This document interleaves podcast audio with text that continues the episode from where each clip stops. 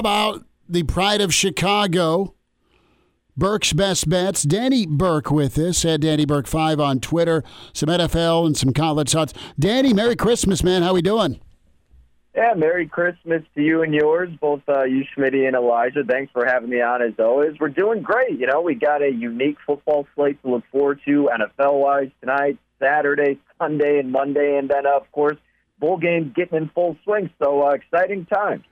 Where can folks find your your your picks, your advice, your columns? Tell folks about your website real quick.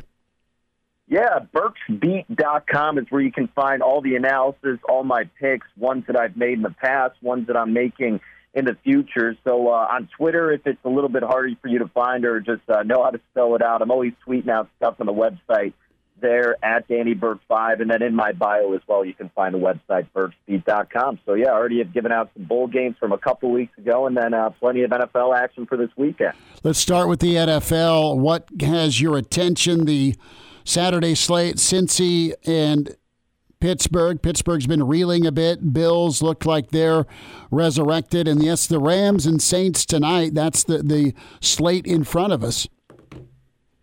Yeah, tonight tonight's a really tricky game. I mean, look, uh, the entire public is on the Los Angeles Rams, and I completely understand why. They've been a team that's looked a lot better offensively and just better overall. And New Orleans, despite them being in a successful position, they're not doing it in a way that exudes confidence, right? It's not like Derek Carr has really moved the needle, but again, this could fall into one of those games of, all right, it's a primetime spot. You know, over 90% of the bets are going on Los Angeles. Then here comes a sneaky uh, primetime dog here with a little backdoor cover or something. That wouldn't shock me. But I, I didn't play anything for this game. I would wait for an in game spot just to get a feel of how the Saints are looking and if Derek Carr looks comfortable in the pocket.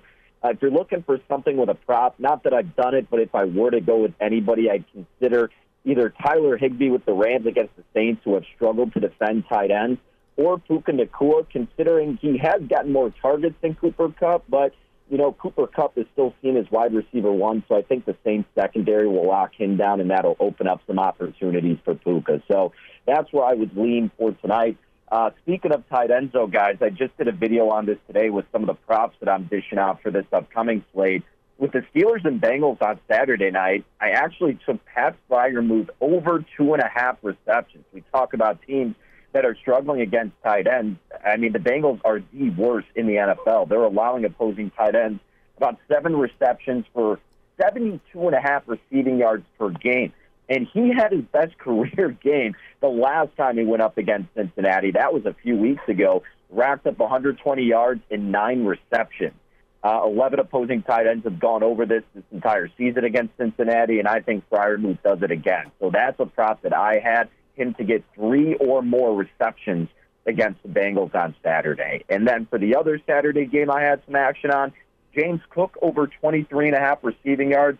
Chargers are vulnerable against the tailbacks in the passing game, guys. They allow about six and a half receptions for over 48 receiving yards. And since Joe Brady has taken over the play calling duties for Buffalo, James Cook has gotten a lot more active in the receiving game. He's gone over 23 and a half in four straight games. So I think that's going to persist in La La Land for James Cook and the Bills on Saturday as well. It's Danny Burke with us here, Burke's Best Bets on Hail Varsity Radio. Danny, I see you also have a play for Dolphins and Cowboys on your website. But first, I want to ask you about a uh, a CMC for MVP story you've put up on there. Do you see good value in maybe putting down a, a bet on Christian McCaffrey to win the NFL MVP this year? Yeah, I mean, look, if there's a year for it to not be a quarterback, it certainly feels like it has to be this one, right? We haven't seen it since Adrian Peterson did it back in 2012, and every other year it's been a quarterback, and every other year, except for the year Cam Newton won it, it's been the quarterback that's led the league in EPA. And look, I'm not here just you know going, oh, I'm all crazy, I'm Christian, he's my only. No, like I also placed a bet on Trevor Lawrence before the season, on Tua uh, Tagovailoa a month ago, and same with Jared Goff as a long shot, but. Christian McCaffrey is finally getting a lot of recognition, not only from the media, which is incredibly important because they're the ones voting on this, but for the front runner, his quarterback, Brock Purdy, who is the favorite to win the award, is giving the credit to his own running back, Christian McCaffrey, that he should win it. That doesn't mean he's guaranteed to win it. And I'm not saying he's guaranteed to win it. But, folks, the fact that this guy is as high as 16 to 1 at some books, it's at least worth a flyer. Because if he can do extremely well in their upcoming matchup against the Ravens, who have a good defense, and does it once again and sets the pace and the records for all these categories, then he does belong in the conversation. And if Brock keeps kind of turning it toward his direction, there's already a large part of the media that's hesitant in giving it to Brock because of that whole game manager discussion and that he's not really making a difference, which I don't really buy into that, but it doesn't matter what I buy into. It's about reading what the important people who vote on this are buying into. And I think it's more so that the narrative of CMC being the top player is legit, and so are his chances to win MVP. So if you're getting double digit odds or better, I think it's worth a flyer, guys. Danny, hang tight. I got a couple Sunday questions for you.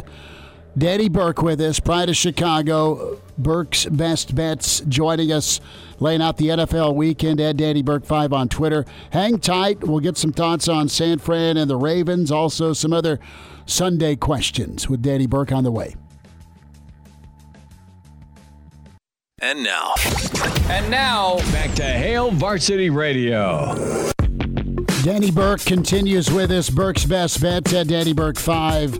So, Sunday, uh, we circle one game, couple actually. That's Detroit, Minnesota minus three, Miami, Dallas minus one. The other one I have, Danny, Baltimore at San Fran on Christmas, minus five, San Fran. Any of those grab you? Yeah, let's take it down to South Beach, Miami, and Dallas. Now, I, I like I was telling you guys, you know, I, I've been rooting for Tua because I have him for an MVP ticket, and I also had Mike McDaniel Coach of the Year at like plus eight fifty. I tried to have that a little bit with DeMeco Ryan, so hopefully he could still come through because McDaniel isn't looking too great anymore, especially after that loss against Tennessee. But look, guys, I'm back in Miami in this spot, money line minus one twenty. I took it the other day, and I was looking through some of these stats. What really kind of shocked me, and look, I, I get it. You got to take it into context, strength of schedule, all of that.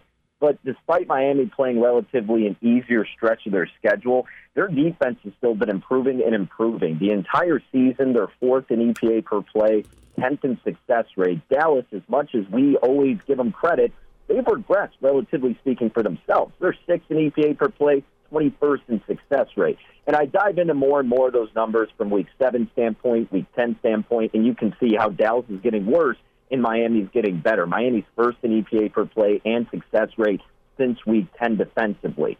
And we know what they can produce offensively. Tyreek Hill is expected to be back in the mix, and we know he is an absolute game changer. And I faded the Cowboys last week. I took the Bills, and there were a couple reasons. The main one is like many people think, Dallas is, I don't want to say fraudulent, but a hmm. team that doesn't play well with pressure on the road. And they can't get their ground game established and put more pressure on Dak, and that's when he crumbles. That's exactly what happened to Buffalo, and that's exactly what's going to happen in this game because Miami has a very good run defense so Pollard won't get anything going. Dak will be flustered. And then on the other side, Dallas has a weaker run defense. You got Achane and Mostert who can alleviate the pressure off of Tua, just like Cook did for Allen last week. I think that adds to another great game for their opponent, and that's why I'm taking the Dolphins money line, guys. Danny, last thought here before we get you out. We really appreciate your time here on a Thursday afternoon. Brennan chimes in on the stream. He, he says his play of the weekend, a Ty Chandler anytime touchdown lock. Your thoughts for Brennan? Ooh, well, look, I mean, you know, I try to avoid anything called a loss, but Tyson Chandler is running like an absolute beast and was going up against this defense. It's been obviously a little bit weaker here with Carolina, or sorry, not with Carolina, uh, with Detroit. I, I don't hate it. I don't hate it at all. I'd rather do that than take the points with Minnesota. So I'll be rooting for him, no doubt. That's you know, Danny's a real pro. Whenever he says, "I'm not going to touch the word lock." yeah, I love it.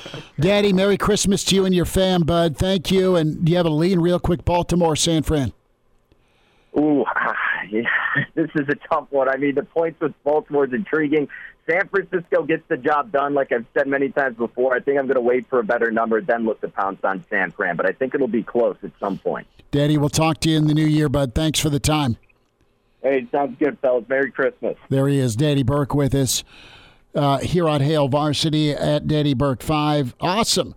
We are going to say uh, hugs, kisses, and thanks to you as uh, we start our vacation tomorrow. We have a what do we call it? Encore? Encore presentation of our signing day special. It should be noted you start your vacation tomorrow. I'm, I'm still running the best of show. Ah. Well, well encore presentation. Yeah.